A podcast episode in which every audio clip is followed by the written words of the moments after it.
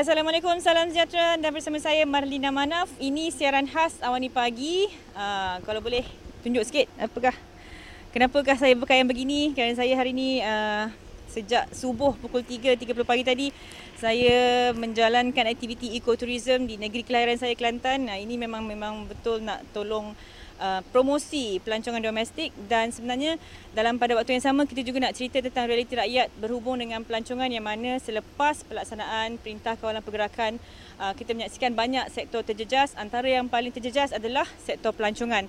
Tetapi selepas PKP dilaksanakan pula pasca uh, dilaksanakan Perintah Kawalan Pergerakan Pemulihan yang mana kita nampak uh, perjalanan dalam negeri dibenarkan yang mana kita uh, kita akan menyaksikan uh, lebih banyak aktiviti pelancongan domestik dan inilah yang kita nak highlight hari ini. Uh, kalau saya sekarang saya boleh cerita saya berada di Stone Hill Resort. Ini adalah pintu masuk kepada pendaki-pendaki nak mendaki Gunung Stong. Macam saya pagi tadi, saya telah pun mendaki sampai ke Kem Baha. Kita menyaksikan tarikan uh, yang berada di negeri ini. Contohnya macam fenomena awan kapet yang mana anda tak akan jumpa kat tempat lain kita nak cerita berkenaan dengan survival ecotourism dan hari ini bersama saya adalah Haji Yahya, Yahya bin, bin Ismail. Ismail yang mana menguruskan pengurus, uh, pengurus Stonehill uh, Resort. Resort. Kita nak cerita bagaimana um, operator-operator resort macam ni bangkit semula selepas PKP. Kita tahu sektor pelancongan paling terjejas. Macam manakah sektor ini kembali nak melonjakkan, uh, nak menjana pendapatan khususnya dalam keadaan uh, pelancong domestik dah akan mula uh, bangkit. Mula bangkit. Okey. Pertama sekali Haji saya nak cakap uh, kalau kita tengok um, produk eco pelancongan macam nature, nature yang berkaitan dengan nature ni selalunya kita hanya berjaya menarik pelancong-pelancong asing hmm. khusus dari Eropah, dari Hong Kong. Tetapi sejak PKP ni kita tahu pelancong asing tak masuk. Yeah. Jadi satu-satunya cara untuk kita nak menggalakkan pelancongan adalah hanya uh, menggalakkan pelancong domestik untuk datang dan menghargai pula uh, produk-produk pelancongan macam di uh, nature macam ni. Okey, saya nak tanya macam kalau dah sejak-sejak PKP ni, macam mana sambutan pelancong domestik terhadap produk-produk eco pelancongan? Contohnya lah macam apa yang ditawarkan di kita boleh dapat kat Gunung Stone ni. Kita di di Gunung Stone ni kita ada uh, resort, mm-hmm. kita ada uh, tempat uh, penginapan, kita ada tempat mandi berkelah uh, di, di sekitar kawasan kita ni. Kemudian uh, ini ialah laluan satu-satunya laluan ke Gunung Stone yang tertinggi di Asia Tenggara. Hmm. Jadi uh, saya selepas pada PKP ni hmm.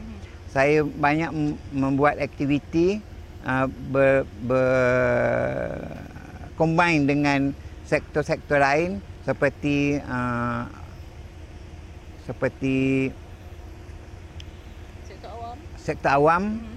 uh, dan kita bergabung di antara dengan uh, kumpulan-kumpulan lain hmm. uh, caving seperti caving uh, flying fox hmm.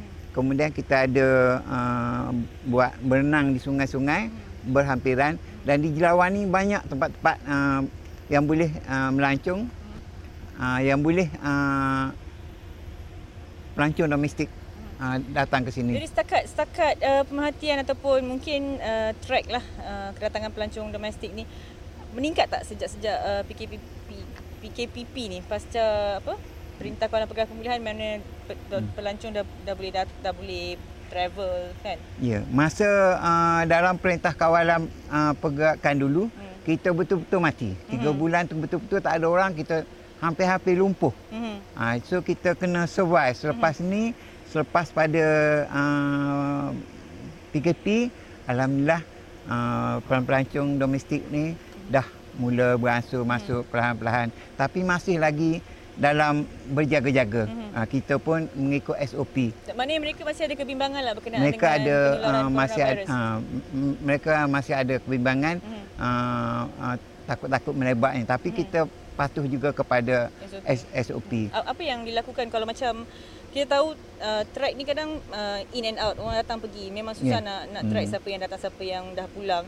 Apa apa dia punya langkah-langkah untuk jaga SOP mandi yang disarankan oleh Kementerian Kesihatan Malaysia ni? Orang yang masuk tu kita kita setengah-setengah tu kita ambil. Hmm. Kalau dalam grup tu kita ambil salah seorang daripada mereka. Okey. Uh, and then kita boleh kesan lah hmm. kalau benda ni berjangkit hmm. uh, ada penyakit kita boleh kesan boleh daripada kesan. situ. Ada limit tak? Mana ada had tak mana uh, pelancong ataupun pengunjung ni macam satu hari hanya ada 100 orang je boleh masuk. Kita kita tak tak ada had. Ada Ha, cuma apabila dah datang kumpulan ni dia orang dah, dah tahu. Hmm. Dah tahu macam mana nak nak elakkan daripada uh, virus ni berjangkit dia kumpulan dia kalau kita kata 10 orang kumpulan dia kumpulan dia ha, je dia, dia tidak bercampur dengan lain hmm, hmm. kalau kita tengok uh, macam kereta ramai-ramai ni memang kereta parking sini hmm. hmm. tapi apabila mereka sampai di tempat uh, perkelahan mereka uh, berasingan. Okey. Ha. Maknanya masing-masing dah tahu masing-masing dah tahu masing-masing ha, lah. Masing tak perlu lagi tahu. nak diwar-warkan kena ha, patuh yeah, SOP yeah, dan sebagainya. Yeah. Maknanya kesedaran dah ada kat. Kesedaran dah ada. Okey, tadi hmm. Haji cakap pasal 3 bulan PKP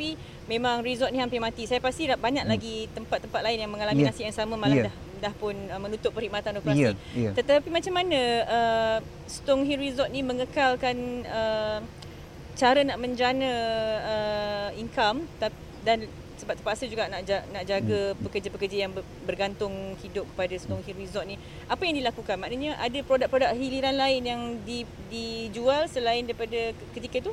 Semasa dalam PKP Memang semua semua aktiviti Pegun, uh, uh, tutup semua. Uh-huh. Bahkan di sekitar sini pun tidak tidak ada aktiviti. Uh-huh. Sama ada kedai makan ke uh-huh. apa semua ke orang nak masuk pun kita tutup gate. Mm-hmm. Uh, tapi selepas pada PKP buka dalam uh, uh, akhir bulan 6 tu, 6, eh? orang perlahan kita pun mm-hmm. mewar-warkan kepada semua lah. Mm-hmm. Uh, jadi saya, saya minta juga pihak-pihak kementerian, uh, terutama sekali uh, Kementerian Pelancongan, mm-hmm. uh, mewar-warkan benda ni. Dan saya sarankan agar RTM uh, membuka peluang seluas-luasnya, hebahkan bahawasanya uh, Stonehill ini kepunyaan uh, semua. Mm-hmm. Uh, datanglah beramai-ramai. Lah. Uh, dan uh, kita resort kita pun tidak begitu mahal. Mm. Resort kita uh, standard kita 150, mm-hmm. ada 100 ke bawah, ada 200. Mm. Uh, dia orang ni boleh mari uh, buat uh, family family day. family day di sini dan uh, baru 2 3 2 minggu lepas uh, dating dari Bacok mm-hmm. dan kemudian dari Kuala Lumpur dan kumpulan superbike dari Kuala Lumpur mm. datang ramai-ramai. Sebenarnya hmm. saya rasa Stone Hill ni dia dia dah uh, reputasinya ada, mungkin yeah. hebahan tak cukup. Ah mungkin uh, mungkin. Sebab ah, saya rasa hmm. uh, nature hill ataupun nature produk hmm. ni banyak diketa- banyak uh, diketahui oleh pelancong asing. Cuma sekarang hmm. kita nak tukar asas kita punya target yes. market lah. Yes. Macam mana uh, ada hebahan-hebahan yang dibuat apakah promo, bentuk-bentuk hebahan sebab saya tahu kadang-kadang uh, produk-produk ekopelancongan ni dia banyak dijual melalui uh, mulut maknanya okey hmm. uh, hmm. katakan saya pergi okey saya pergi hmm. Stone Hill hari tu so macam okey tempat cantik sebab saya jual produk tu cara macam tu hmm. lagi lebih dipercayai hmm. pandangan Haji sendiri kita ada keluarkan flyers hmm. flyers uh, memberi penerangan ini package kita yang hmm. kita ada hmm. pendakian uh, perhotelan hmm. ataupun resort kita resort, lah. uh, resort kita kemudian uh, kita hantarkan flyers and kita jualkan produk-produk kita ni melalui Facebook. Mm-hmm. Uh, so saya saya minta lah kerjasama dan minta memang saya betul-betul minta dari Kementerian uh, Pelancongan supaya bantu kita mm-hmm. dan RTM pun bantu kita. Mm-hmm. Hanya inilah satu-satu caranya untuk menaikkan uh, pelancongan domestik. Mm-hmm. Dan harapan Haji selepas ni sebab uh, saya pasti mungkin kalau kena gaya promosi mungkin mm. uh, akan lebih ramai pengunjung datang dan menikmati produk Iko Pelancongan sebab kita tahu mm. Iko Pelancongan ni memang uh, dia punya soul tu ada cuma tak yeah. kena tak tap pada tempat yang betul je. Yes, hmm. yes. Harapan And, Haji sini. Hmm, harapan saya agar uh, ramai lagi uh, pelancong-pelancong yang datang sekarang ni pelancong luar negara memang tak boleh hmm, tak boleh datang. Uh, so kita berharap semua yang pelancong domestik ni orang-orang uh, Malaysia lah hmm. datang ke sini sebab ramai orang tak tahu bahawasanya this is the highest waterfall in Southeast Asia. Hmm. Hmm. Uh, dan di sini juga uh, mitosnya Tuan Putri Sadun yang uh. dari dari Bukit Marak hmm. uh, hijrah dia ke sini. Hmm. Ramai okay. orang tak tahu bahawasanya di atas sana ada Telaga Tujuh Putri. Hmm. Uh, di sini Ram... Saya pun tak tahu. Ah, ini ini okay, saya ini, saya cerita. Ini, ini yang sebenarnya benda-benda hmm. yang perlu hmm. dihebahkan. Ya, ha. ya. Di sini di sana ada Telaga Tujuh Putri hmm. dan kononnya mungkin uh, di kawasan situlah uh, Putih Saadun uh, menghilangkan diri. Hmm, okey. Uh. Baik, terima kasih Haji Ismail. Terima Ya. kasih bersama saya. Baik, uh, Ya. tu Haji Ismail. Uh, Haji Yahya Haji Ismail. Yahya Ismail. Minta maaf. Di tengah-tengah hari ni. Haji Yahya Ismail ni adalah pengurus Dong Hill Resort. Kita bercerita tentang survivor uh, Eco Pelancongan pasca PKP yang mana kita tahu ketika ini produk Eco Pelancongan ni memang ada sangat uh, sangat mempunyai potensi untuk di dipromosikan kepada pelancong domestik sebab ketika ini pelancong domestik saja yang boleh menjana kembali sektor pelancongan di Malaysia. Kita akan bertindak seketika kembali selepas ini kita bersama dengan orang kuat Motek di Kelantan untuk mengulas tentang survival eco pelancongan di negeri ini.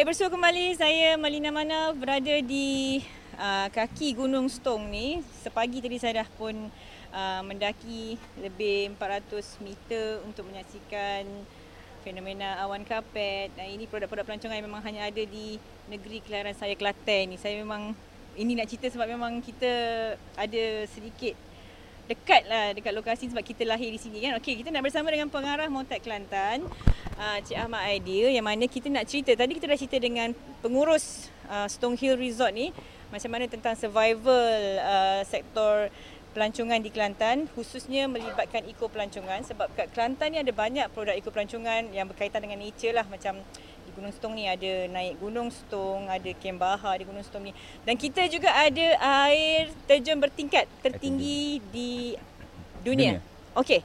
Pertama sekali eh kita nak cakap nak nak juga minta um, Cik Aidil ulas tentang kita tahu selepas PKP ni sektor pelancongan ni antara yang paling terjejas teruk macam Haji Haji tadi pun dah cakap 3 bulan pegun tak ada sebarang janaan pendapatan sebab eco pelancongan ni selalu berharap pada foreigner pelancong asing. Tapi kita nak switch sikit sebab sekarang pelancongan domestik dah semakin meningkat. Kita nak lonjakkan lagi. Cuma kita nak nak didik uh, pelancong-pelancong domestik ni untuk menghargai eco pelancongan ni sebenarnya pelancong-pelancong asing sebab mereka tak nampak apa dekat sini. Mereka nampak kadang-kadang oh apa yang ada dekat mungkin kalau pergi Jungfrau mereka nampak uh, apa glacier kat situ. Tapi tak nampak dekat Malaysia ni kita ada awan kapet. Sebenarnya tak ada kat tempat lain pun. Okey. Ulasan Cik Aidil sendiri sebagai pengarah motek yang bertanggungjawab mungkin oversee the whole uh, pelancongan ni sektor dekat Kelantan. Uh, terima kasih Ma, terima kasih. Uh, Astro Awani. Terlebih dahulu saya ucapkan terima kasih kepada para petugas media yang sudi bersama dengan kita untuk kita uh, menjejak uh, satu laluan salah satu daripada uh, laluan uh, ekotourism di negeri Kelantan yang mana kita ada tiga. Mm-mm. Uh, yang pertama di laluan pantai Mm-mm. uh, iaitu merangkumi daripada Tumpat sampailah ke Pantai Bisikan Bayu di Pasir Putih. Mhm. Uh, laluan yang kedua adalah uh, daripada lodging sampailah go, uh, melalui Gomusang sampailah ke Taman Negara Kuala Lumpur. Itu laluan kedua. Ini merupakan salah satu daripada yang ketiga iaitu bermula daripada uh, Jeli, uh, batu melintang di Jeli, uh, memasuki ke kawasan uh, Jelawang dan ke Dabung.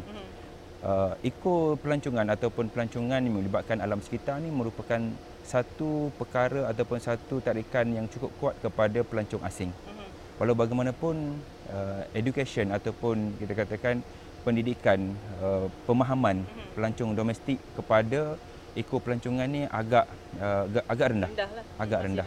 Uh, agak rendah. Tetapi uh, ia merupakan antara yang terbaik di negeri Kelantan. Mhm. Ya.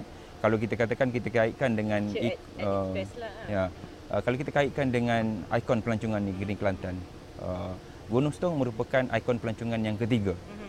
manakala Go Ikan merupakan ikon pelancongan yang keempat tarikan utama di negeri Kelantan apabila digabungkan ia merupakan satu tarikan yang cukup kuat untuk kita lawati kepada para pelancong dan ia memang jadi satu kegilaan kita katakan uh, secara uh, mohon maaf lah kita kata kegilaan ni satu perkara yang uh, ni tapi saya nak bagi lah, penegasan. it's a good, ah. Uh, kita kata satu penegasan bahawasanya memang sangat diminati oleh para pelancong asing disebabkan oleh perbezaan uh, alam sekitar dan alam semula jadi berbanding dengan Apa yang ada uh, apa yang ada di negara mereka terutamanya di Europe di di US di Australia di Jepun di uh, di Korea.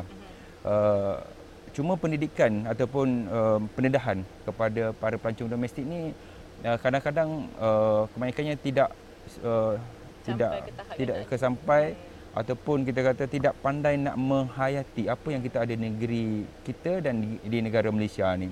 Yang mana uh, kalau kita tengok uh, sepanjang setiap kali kalau kita jejak ke uh, ke Gunung Stong uh, sepanjang perjalanan kita katakan cukup dengan 100 meter.